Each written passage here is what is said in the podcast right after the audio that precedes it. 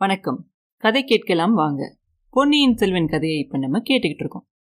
இளைய பிராட்டி குந்தவி தேவியும் கொடும்பாளூர் இளவரசி வானதியும் ரதத்தில் ஏறி குழந்தைக்கு போன அப்புறம் படகுல இருந்தாங்க இல்லையா மிச்ச பெண்கள்? அவங்க எல்லாம் என்ன செஞ்சாங்க? என்ன பேசினாங்க? அப்படிங்கிறத நம்ம தெரிஞ்சுக்கணும் இல்லையா?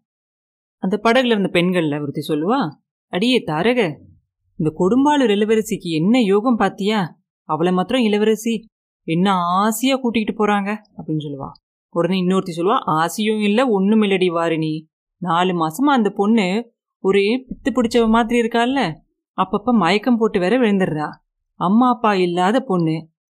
இளவரசியை நம்பி விட்டுட்டு போயிருக்காங்க இல்லையா? அதனால தான் அவளுக்கு என்னமோ ஏதோ அப்படின்னு ஜோசியர்கிட்ட காட்டுறதுக்காக கூட்டிகிட்டு போகிறாங்க ஏதோ பேய்கையை பிடிச்சிருந்தா மந்திரமாயம் போட்டு ஓட்டணும்ல அதுக்கு தான் கூட்டிகிட்டு போகிறாங்க அப்படின்னு சொல்லுவா தாரகை.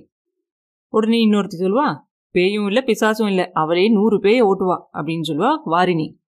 இப்போ இன்னொருத்தி சொல்லுவா வானதி மயக்கம் போட்டு விழுந்தது கூட ஒரு நடிப்பு தான். இப்படியெல்லாம் செஞ்சா இளவரசரை மயக்கி அவ கைக்குள்ளே போட்டுக்கலான்னு அவளுக்கு ஒரு நினைப்பு அப்படின்னு சொல்ல நிரவதி நீ சொல்றதும் சரிதான். அது மட்டுமா? அன்னைக்கு இளவரசர் கிளம்பி போனாருல்ல? கையில இருந்த தீபத்தட்டை எப்படி கீழே போட்டா? அது கூட பரவாயில்ல. ரெண்டு கையிலையும் பிடிச்சிருந்த தட்டு எப்படி கீழே விழுந்துச்சுனே தெரியல. அதுக்கு மேலே கீழே போட்டது மட்டும் இல்லாம மயக்கம் போட்டு விழுந்த மாதிரி வேற நடிச்சா அப்படின்னு மாத்தி மாத்தி பேசிக்குவாங்க இந்த பெண்கள்லாம். மயக்கம் போட்டு விழுந்தது கூட பரவாயில்ல.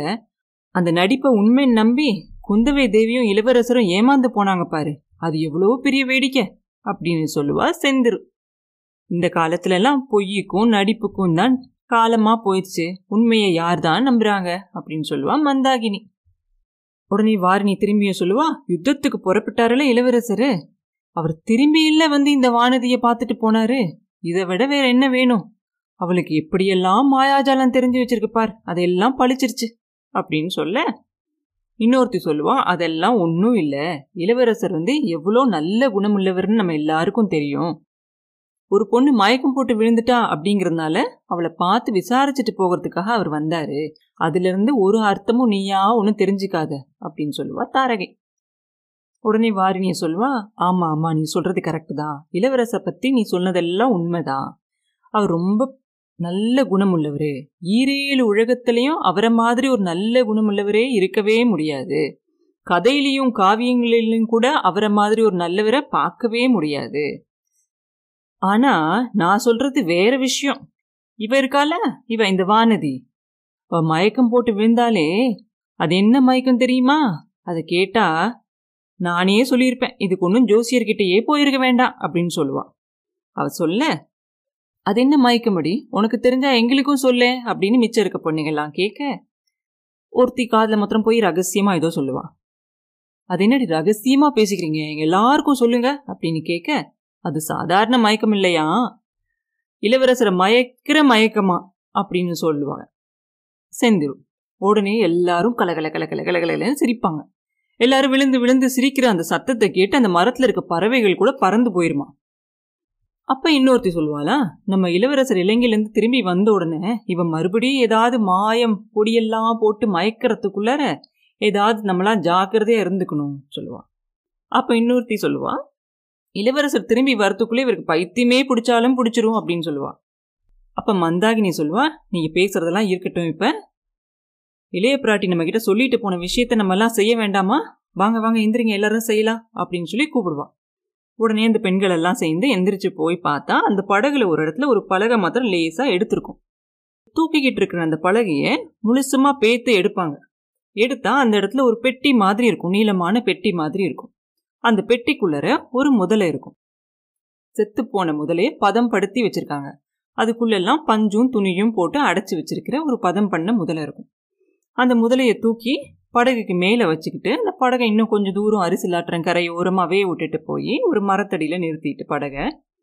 அந்த முதலையை தூக்கி கீழே வச்சு அந்த மரத்தோட கீழே இருக்கிற அந்த வேர்கள் போகும் இல்லையா? அந்த வேரில் பாதியுமா அந்த தண்ணியில் பாதியுமா இருக்கிற மாதிரி அந்த முதலையை வச்சு அந்த வெள்ளத்தில் அடிச்சுக்கிட்டு போயிடாம இருக்கணும் அப்படிங்கிறதுக்காக அந்த முதலையோட ஒரு காலில் ஒரு கயிறை கட்டி வேர்ல இறுக்கி கட்டிட்டு இந்த கயிறு தெரியாம இருக்கிற மாதிரி அதை தண்ணிக்குள்ள அமுக்கி விட்டுறாங்க. அப்போ ஒருத்தர் கேட்குறா ஏண்டி மந்தாகினி எதுக்காக இந்த பொம்மை முதலைய போய் இப்படி மரத்தடியில கட்டி வைக்க சொல்லியிருக்காங்க இளைய பிராட்டி? அப்படின்னு. உனக்கு தெரியாதா? வானதி ரொம்ப பயங்கொல்லியா இருக்கா இல்லையா? அவளோட பயத்தை போக்கி அவளை தைரியசாலி ஆக்கிறதுக்காக தான் இப்படி பண்றாங்க. அப்படின்பா எல்லாத்தையும் சேர்த்து வச்சு பார்த்தா வானதிய கண்டிப்பா இளவரசருக்கு கல்யாணம் பண்ணி வச்சுட்டு தான் அடுத்த வேலை பார்ப்பாங்க போல தெரியுது குந்தவை தேவி அப்படின்னு சொல்லுவா நிரவதி. இப்படி ஏதாவது பேச்சு வந்தா நானே இந்த வானதிக்கு விஷம் வச்சு கொன்றுவேன் அப்படின்னு சொல்லி பொறாம பிடிச்சு சொல்லுவா வாரினி அப்ப இன்னொருத்தி சொல்லுவா நீ இப்படியெல்லாம் எரிச்சல் அடையறதுக்கு காரணமே இல்லை. ஏன்னா இளவரசர் கல்யாணம் பண்ணிக்கிறேன்னு சொன்னாருன்னா அவரை கல்யாணம் பண்ணிக்க எல்லா நாட்டில இருந்தும் பெண்கள் வந்து வரிசையிலேயே நிற்க போறாங்க. அப்படின்னு சொல்லுவான். அப்ப செந்திரு சொல்லுவா நீ சொல்றதெல்லாம் சரிதான். எத்தனை பேர் வேணாலும் இளவரசரை கல்யாணம் பண்ணிக்கிறதுக்காக காத்துக்கிட்டு இருக்கலாம். ஆனா நம்ம இளவரசர் என்ன சொல்லியிருக்காருன்னு தெரியுமா? ஒருவேளை நான் கல்யாணம்னு ஒன்று பண்ணிக்கிட்டா அது தமிழகத்தில் இருக்கிற ஒரு பொண்ணை தான் நான் கல்யாணம் பண்ணிக்குவேன் அப்படின்னு சொல்லி சொல்லியிருக்காரு அப்படின்னு சொன்ன உடனே எல்லா பொண்களும் அப்படியா இது ரொம்ப நல்ல விஷயமாச்சே. அதனால இனிமேல் இளவரசர் வந்ததுக்கு அப்புறமா நம்ம எல்லாரும் தனித்தனியா அவங்கவுங்க கைவரிசையை காட்ட வேண்டியதுதான். இந்த வானதியால முடிஞ்ச விஷயம் நம்மளால முடியாதா என்ன? அதையும் தான் பார்த்துடலாம் அப்படின்னு சொல்லுவாங்க. இப்படியெல்லாம் இந்த பெண்கள் எல்லாம் பேசிக்கிட்டே இருக்கிறதுக்கு காரணமா ஒரு நிகழ்ச்சி நடந்துச்சு. அது என்னன்னு நம்ம எல்லாரும் தெரிஞ்சுக்கணும் இல்லையா? அதை அடுத்த பதிவில் பார்ப்போம் மீண்டும் உங்களை அடுத்த பதிவில் சந்திக்கும் வரை உங்களிடமிருந்து விடைபெறுவது உண்ணாமலே பாபு. நன்றி.